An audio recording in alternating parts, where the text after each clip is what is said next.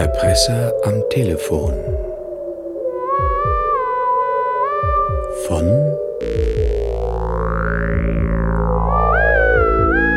Robert Edward Eccles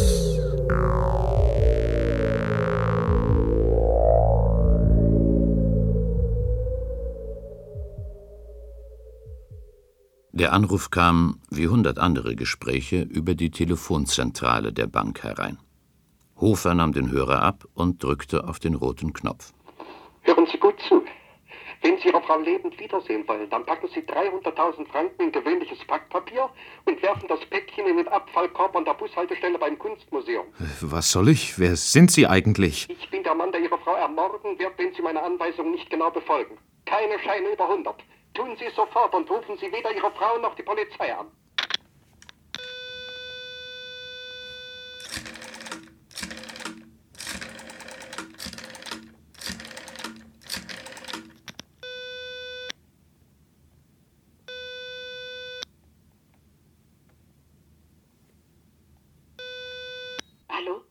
Hallo, Helen. Ist alles in Ordnung? Ja, natürlich. Du stell jetzt keine Fragen, tu nur, was ich dir sage.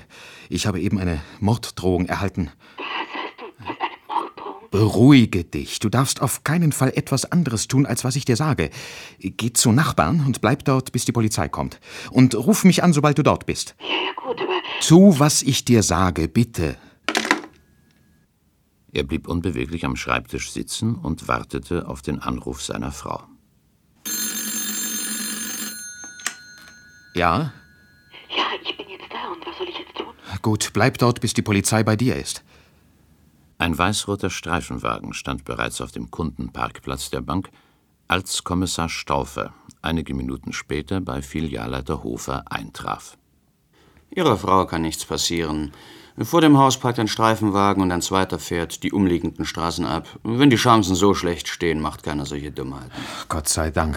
Seit diesem Anruf bin ich völlig am Ende. Das kann ich mir vorstellen. Aber jetzt müssen wir zusehen, dass wir den Kerl auch noch erwischen. Hm, Würden Sie seine Stimme wiedererkennen? Ja, diese Stimme vergesse ich nie. Und Sie glauben auch nicht. Hofer? Hä? Äh, für Sie, Herr Kommissar. Ja, äh, danke. Äh, Stauffer? Was? Schon wieder einer. Auch ein Filialleiter. Aha. Hat das Geld abgeliefert, bevor er uns alarmiert hat. Bleiben Sie dort, ich komme sofort hin. Einige Minuten später stand Kommissar Staufer bereits dem zweiten Filialleiter gegenüber. Ich verstehe, dass Sie ein wenig durcheinander sind, aber wenn wir diesen Erpresser fassen wollen, müssen wir genau wissen, was hier geschehen ist. Es gibt nicht viel zu sagen. Ein Mann hat angerufen und mir gedroht, meine Frau umzubringen, wenn ich nicht sofort 300.000 Franken beim alten Denkmal im Stadtpark deponierte. Ich bin zum Tresor gegangen, habe das Geld herausgeholt und habe mich genau an die Anweisungen gehalten. Danach habe ich vom nächsten Telefon aus angerufen, um zu gestehen, was ich getan hatte. Der Bankdirektor, der inzwischen hinzugekommen war, erklärte, er hätte daraufhin die Polizei verständigt.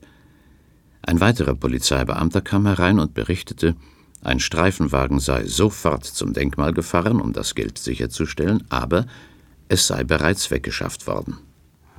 Der Erpresser muss in der Nähe gewartet haben. Warum haben Sie nicht zuerst die Polizei angerufen, bevor Sie mit dem Geld losgefahren sind? Es ging alles so schnell. Ich hatte einfach keine Zeit mehr, mir so etwas zu überlegen. Mir war natürlich klar, dass es falsch war, das Geld aus dem Tresor zu nehmen. Aber ich konnte einfach nicht riskieren, dass meiner Frau etwas zustieß. Das konnte ich nicht. Wir sind jetzt über 40 Jahre verheiratet.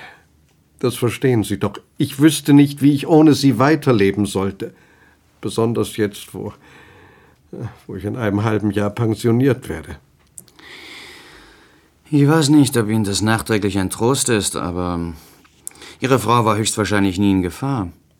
Anscheinend ist jemand auf die glänzende Idee gekommen, mehrere Filialen anzurufen, um zu sehen, ob einer von ihnen sich dazu überreden ließ, das Lösegeld zu bezahlen. Der Filialleiter schwieg betroffen.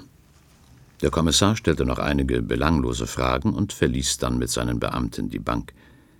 Kleiner stand verlegen seinem Chef gegenüber.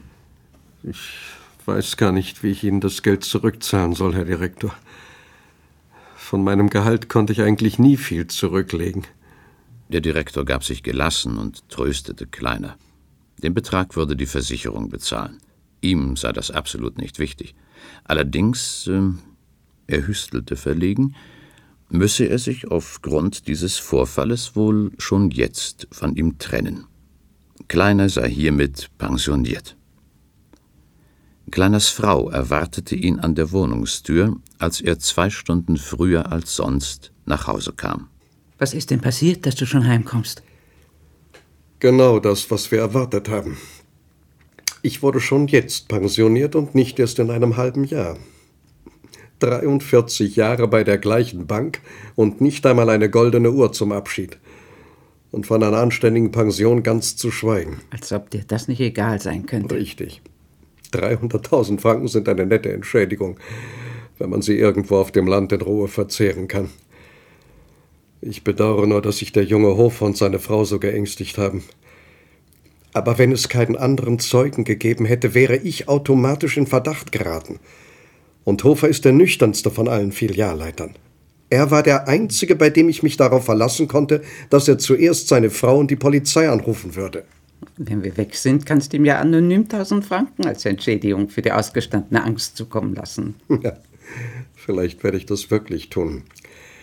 Und der Bank werde ich auch anonym den Vorschlag machen, die Altersvorsorge ihrer Mitarbeiter besser zu regeln. Auf die Dauer wäre das sicher vorteilhafter.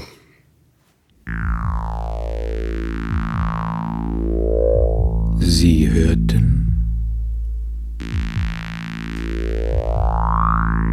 das Schreckmümpfeli.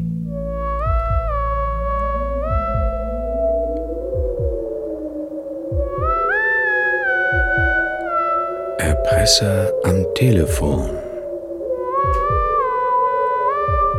von